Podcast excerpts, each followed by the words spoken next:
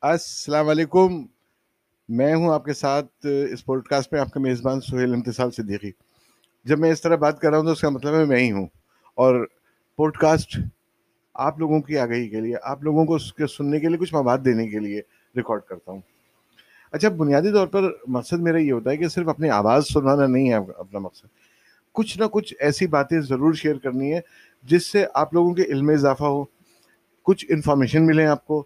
یا یہ کہ کوئی نئی، کوئی نیا احساس تو کم سے کم پیدا ہو۔ تو آج میں بات کروں گا ٹیلی ویژن کے حوالے سے۔ اب میری زندگی کے بیس بائیس برس جو ہیں، وہ ٹی وی انڈسٹری میں ہی گزرے ہیں۔ مختلف چینلز کے ساتھ کام کیا ہے۔ اور کام کرنے کے ساتھ ساتھ وہاں پر ہونے والی سیاست، وہاں سے نکالا جانا، وہاں پہ سیلریز کا نہ ملنا۔ میں بڑے چینلز کی بات کر رہا ہوں، چھوٹے چینل کی بات نہیں کر رہا۔ میں چھوٹے چینلز کے ساتھ تو یہ مسائل مسائل ہو بھی سکتے ہیں۔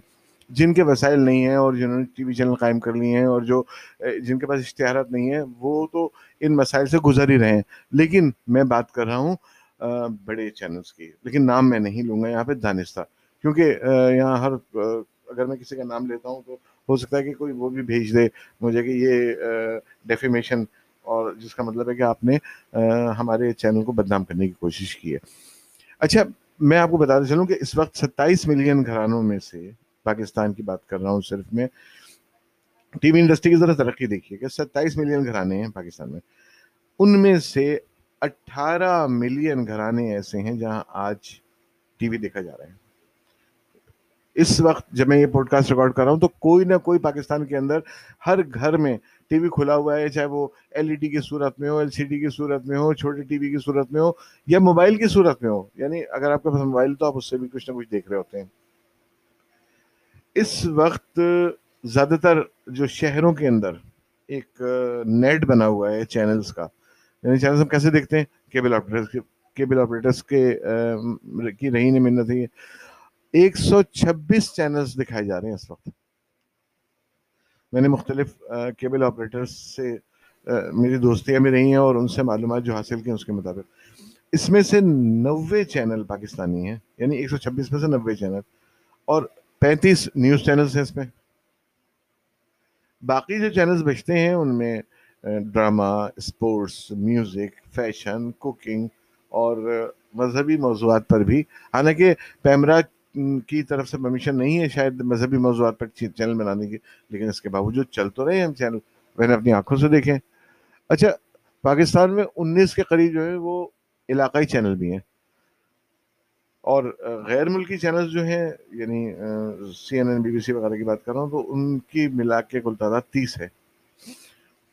پاکستان دنیا کا ایک، میں سے انوکھا ملک کہوں گا کہ جہاں ہر کیبل آپریٹر کو پانچ لوکل چینل چلانے کی اجازت ملے گی پورے ملک میں بائیس سو کیبل آپریٹرس مل کر دس ہزار سے زائد ایسے مقامی چینل چلا رہے ہیں جن پر کسی سینسر کے بغیر غیر قانونی طور پر غیر ملکی مواد بھی دکھائے جا رہے ہیں یعنی پڑوسی ملک کی فلمیں ہیں، پڑوسی ملکوں کے ڈرامے ہیں اور دیگر سیریز اور بعض اوقات تو پڑوسی ملک کے جو چینلز ہیں نا، ان کو بھی ٹیون کر دیا ہے لائیو چینلز وہ چل رہے ہوتے ہیں سوائے خبروں کے۔ نئے نئے ٹی وی چینلز کے آنے سے پہلے ایک عرصے تک پاکستان پر جو ہے وہ پی ٹی وی کی اجارہ داری رہی ہے، پاکستان ٹیلی ویژن کارپوریشن۔ نئے ٹی وی چینلز جو آئے ہیں بعد میں، جیو آر وائی وغیرہ، تو ان سے پہلے ایک عرصے تک پاکستان میں سرکاری ٹی وی چینل بھرپور انداز میں راج کرتا رہا ہے۔ اچھا یہ بھی آپ کو بتاتے چلوں کہ وہ جو میں ایک سو چھبیس چینلز کی بات کر رہا ہوں، ان کی مانیٹرنگ ان کو مانیٹر کرنا، ان کو دیکھنا، کون سا مواد چل رہا ہے، آسان کام نہیں ہے۔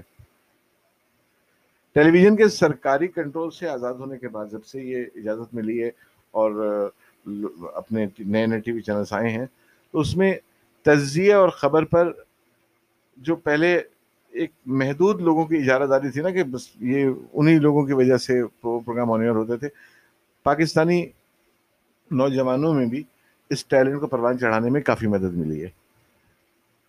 لیکن ایک بات بتاؤں آپ کو، سنسنی خیزی کو بھی اس دوران کافی فروغ ملا ہے۔ اشتہارات جو ہیں وہ ایڈس جو کمرشلس ہیں، وہ جو خبری مواد ہوتا ہے، اس پر حاوی ہو گئے ہیں۔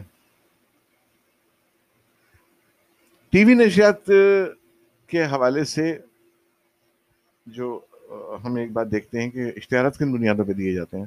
تو اشتہارات کی بنیاد ہوتی ہے ریٹنگ یعنی کون سا چینل بہت زیادہ دیکھا گیا، کون سے سلاٹ میں، کس ٹائم میں، تو وہ ریٹنگ پر بھی بہت زیادہ متنازع باتیں ہوئی تھیں پہلے، کچھ عرصے پہلے تک۔ اچھا جو ابلاغی امور پر یعنی اس انفارمیشن ٹیکنالوجی کے اس ذریعے ٹی وی پر تجزیہ کرتے ہیں، ان کا کہنا ہے کہ پاکستانی معاشرے میں ٹی وی ایک طاقتور ٹول ہے اس وقت۔ اچھا وہ جس طرح کا معاشرہ دکھاتا ہے، معاشرے کے لوگ اسی طرح کے بننے کی کوشش کرتے ہیں ویسے۔ پاکستانی جو میڈیا ہے ہمارا، وہ کمرشلائزیشن اور کارپوریشنز کے بڑھتے ہوئے کردار کو اجاگر کر رہا ہے۔ سماجی ڈھانچہ جو ہے اس سے بھی متاثر ہو رہا ہے ہمارا پاکستان کا۔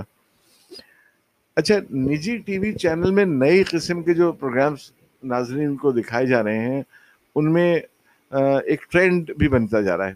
مثلا رمضان کے مہینے میں مختلف بڑے ٹی وی چینلز جو ہیں وہ ایسے شوز پیش کرتے ہیں کہ ناظرین کی پوری توجہ، پورا سحر سے لے کر افطار سے لے کر تمام وقت لوگ جو ہیں ٹی وی کے آگے بیٹھے رہتے ہیں۔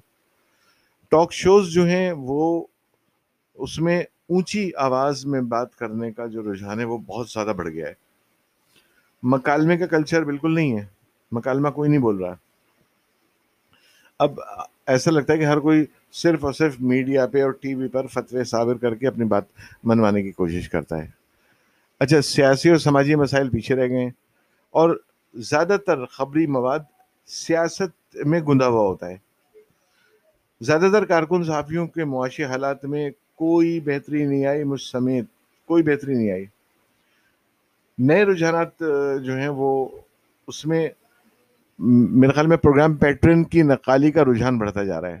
اور اب بھارت ہو یا ایران ہو یا ترکی ہو یا اسپین ہو اور عرب ممالک ہوں، ان کا بھی کانٹینٹ ان کا بھی مواد ہم جو ہیں دکھا رہے ہوتے ہیں۔ اور تھری جی اور فور جی ٹیکنالوجی جب سے آئی ہے نا، جب سے ہم نے خبروں میں اس میں اشتہارات میں کمرشلس کی صورت میں دیکھا ہے، تو موبائل فون جو ہے وہ ٹی وی کے پرانے ڈبے کی جگہ اس نے لے لی ہے تقریباً۔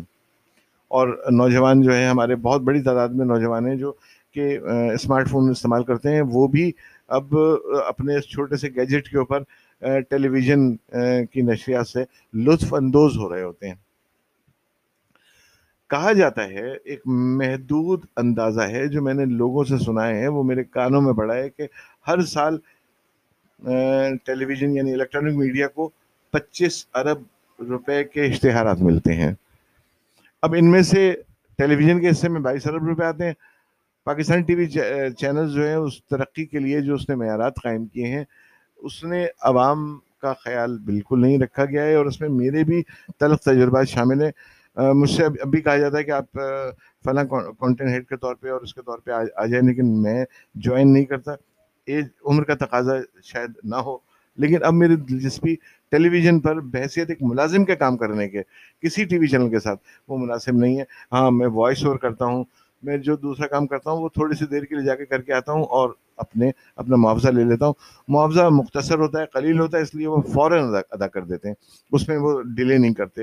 یہ پرابلم نہیں ہوتی مجھے معاوضے کے سلسلے میں کوئی، کیونکہ بہت مختصر ہوتا ہے۔ اور میں یہ بھی نہیں چاہتا کہ میں ان کی دفتری سیاست کا شکار ہو جاؤں۔ مثلا اگر جیسی ملازمت مل جاتی ہے تو وہاں میں مختلف گروپس بنے ہوتے ہیں، مختلف گروہ بنے ہوتے ہیں۔ وہ کچھ تو کانٹینٹ ہیڈ کے فیور میں ہوتے ہیں، کچھ خلاف ہوتے ہیں، کچھ پالیسیز کے خلاف ہوتے ہیں، کچھ مالکان کے خلاف ہوتے ہیں۔ میں نہیں ملنا چاہتا کسی بھی گروہ، کسی بھی گروپ کے ساتھ۔ میں، میرا آزاد تجزیہ ہے، میرا آزاد طریقہ کار ہے زندگی گزارنے کا۔ آزادی کے ساتھ جاتا ہوں، کام کرتا ہوں، واپس آ جاتا ہوں۔ لیکن ابھی ٹیلی ویژن کے متعلق بھی بہت سی باتیں ہیں جو میں نے وہاں رہ کے دیکھی ہیں، جو میں نے وہاں رہ کے محسوس کی ہیں۔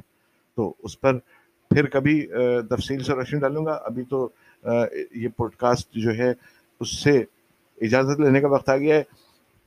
اب اپنے میزبان سہیل امتسال صدیقی کو اپنے تجربات مشاہدات کے ساتھ آئندہ بھی کبھی شیئر کرتا رہوں گا انشاءاللہ۔ اجازت دیجیے گا۔ اللہ حافظ ناصر۔